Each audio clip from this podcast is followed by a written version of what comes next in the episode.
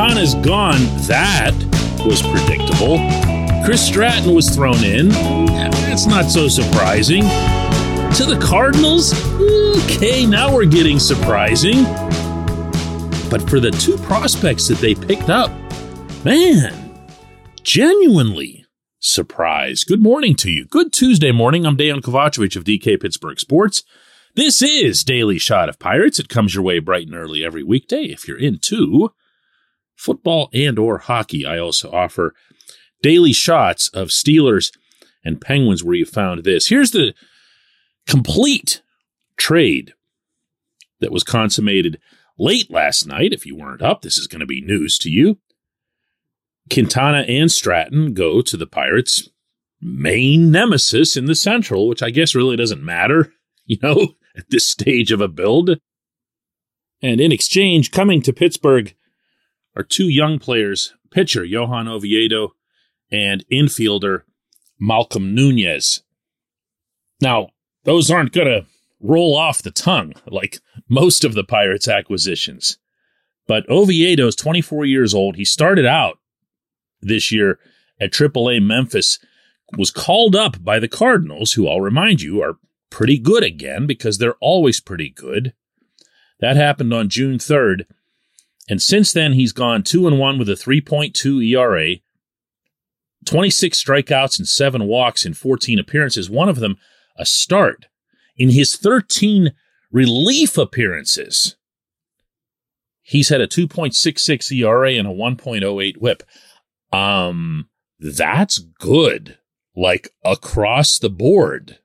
And that tells you alone how much St. Louis valued adding Quintana.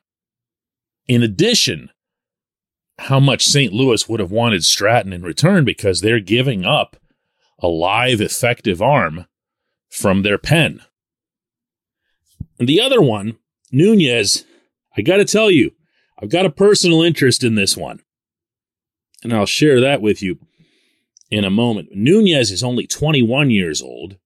He spent the entire year with Double A Springfield, and all he's done down there is hit 255 with 17 home runs, 11 doubles, 66 RBIs, 48 walks for a 360 on base percentage.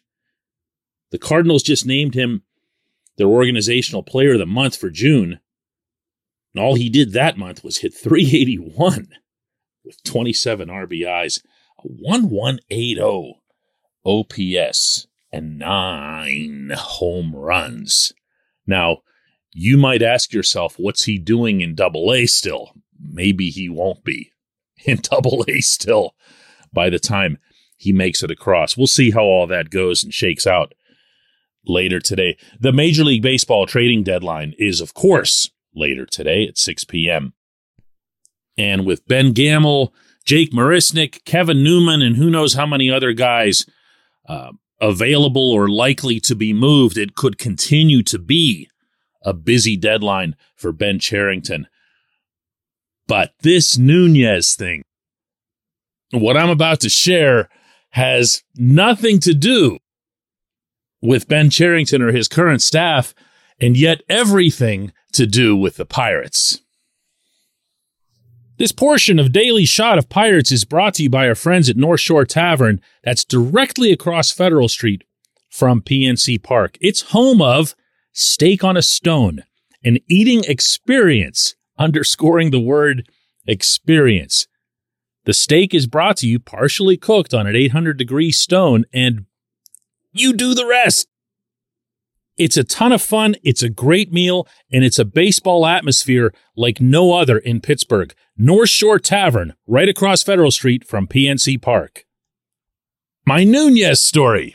And I did report this at the time, but it was five years ago now, so it's certainly worth an update considering that he's now inside the Pittsburgh organization. In 2017, Rene Gayo, the former Latin American scouting director with the extraordinary eye for talent who added so much to this system in his tenure, was given an in with Nunez. And this was back when Nunez was just a hot property in Cuba. Both of these prospects, by the way, are Cubans, which is interesting in and of itself. And Gayo had a chance to sign this kid. he had a golden chance. He had an exclusive chance. He was afforded by the young man's representative an opportunity to have a tryout. And call them tryouts, but they're not really that. It's more of a showcase. You know that there are people watching you who can cut a check immediately. Well, this one wasn't that simple because Nunez's people wanted a $900,000 signing bonus or something in that range. That was what they'd told Gayo. Now, Gayo was authorized to cut checks right on the spot, except when they got to be really, really big. And no, that's not a Bob Nutting thing. That's just an every team thing. Nobody lets their Latin American or international guys just go around signing anybody to whatever it is that they want. So Gayo contacts Neil Huntington back in Pittsburgh and says, Hey, this Cuban kid, you want him. You want him in the system. He's going to be able to hit. He's going to be able to play the positions that you need, probably staying in the infield, but he can really, really, really hit. Huntington, apparently not trusting Gayo, decides to send down an assistant GM and another evaluator to attend this tryout. They watch the tryout, and the kid just kills it. He just shows everything that you'd want to be able to show in such a setting. And management said no. Well, by this point, and it was late in the process, Nunez is 16 years old. He can just kind of sit out one session and hang on for another year. And that's what he and his rep decided to do. The Cardinals ended up swooping in and getting Nunez for only $300,000. Now, you can look at this any number of different ways, like, wow, the Cardinals are really smart. Fact is, Cardinals weren't in on this kid at all. If the Pirates had signed him and they'd put forth another 600 grand, which I'll remind everyone is peanuts in the overall context of Major League Baseball, they'd have had this kid and a rising asset inside their system, which would eventually go, you know, completely kablooey and get Huntington and Kyle Stark and Greg Smith and everybody else fired. Now, here again, when you hear this tale, there's a tendency to think that this is about cheapness.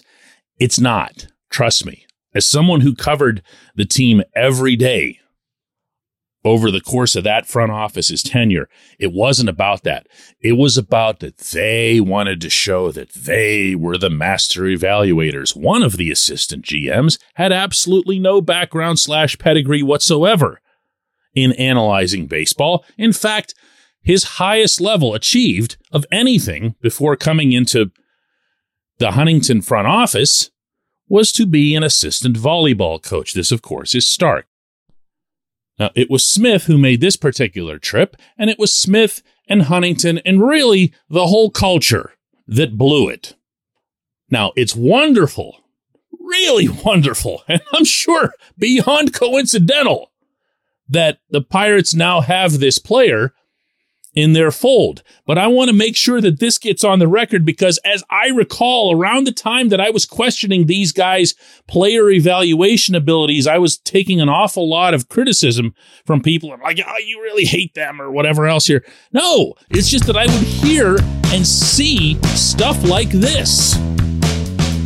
So, you know, karma did its thing on many fronts where this is concerned. When we come back, J1Q.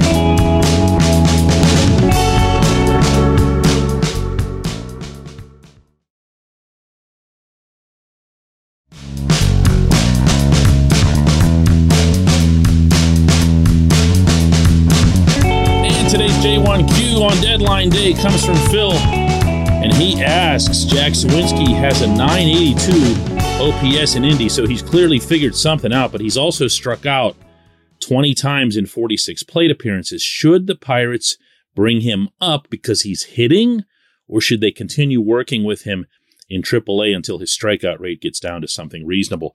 Phil, this is the challenge, and it's something that Ben Cherington's acknowledged. Uh, not that they have any doubts or that they're down in any way about Suwinski when I was out in Denver with the team a few days ago, Derek Shelton went out of his way to say this is a very big part of our franchise's future. That's not something that you say, uh, with all due respect, about, I don't know, Diego Castillo or Hoy Park or people in that category. They see Suwinski as being part of their everyday outfield when things are good. And you know what?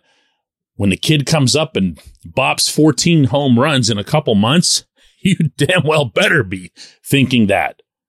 The strikeouts do have to go down, though, even in the scope of modern baseball, where strikeouts just seem to be okay.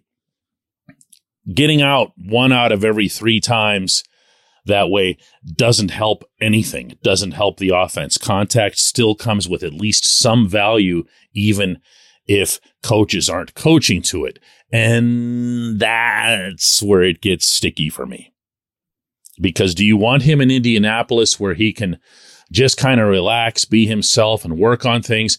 Or do you want him to be around a major league hitting coach? Oh, wait, there might not be one here. Hey, look, not to be mean, but until Andy Haines gets results, why would anyone presume, oh, yeah, this is the guy who's going to fix him? Who's he fixed? Who's he improved? Actually, let's take it further. Under his watch, who hasn't regressed in some form offensively? That's my worry here. And that's not something that the Pirates can solve by having him in Indianapolis, unless, of course, you just consider it to be a hidden blessing that he's not near Haines.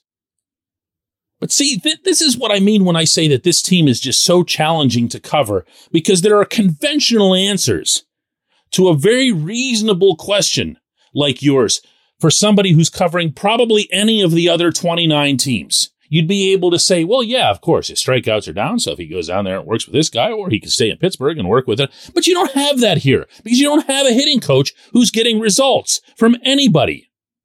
I mean, Cherington didn't quite come out and say that there's a big disparity between the level of coaching results that he's currently getting from Oscar Marin. To his credit, and by the way, I'd ridden Oscar pretty hard on the same front, and fairly so for a couple of years. But he did say something to the effect of how Haines, you know, is only in his first year here, and they're still just kind of, this is a baseball term, getting their hands on guys and learning them. And I'm sorry. You don't need multiple years to figure out somebody to make them better. You don't have multiple years. You have, whether it's a pitching coach or a hitting coach, an infinite backlog. That's how these things work now. You have an infinite backlog of video going back to like when someone was a child. Like the video people at the Pirates and with other baseball teams can, like this, show you, oh yeah, well, this is how they were swinging when they were like 12 years old or something. And this is what really worked for them. And they can show it to the kid. Do you remember the story that I shared with you uh, early last year when Adam Frazier was kind of struggling a little bit and then all of a sudden he wasn't? And I went and asked him, what's going on? And he said it was something his dad noticed. The way he had his hand placed on the bat it didn't line up with the way he used to have it placed when he was a kid. And it turned out to be Adam Frazier's dad who basically got him to the All Star game by recognizing this. This information is available to these guys. It really is. And it can be applied if you know what you're doing. And I'd love to be able to flip the script on Haines the way I have with Marin. I have no problem doing that. Anybody who's read my stuff or listened to my stuff for any amount of time can attest to that. I don't stay stubborn on a certain stance when the circumstances change.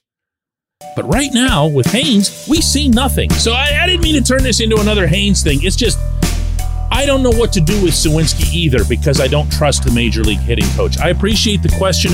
I appreciate everyone listening to Daily Shot of Pirates. We'll do another one of these tomorrow.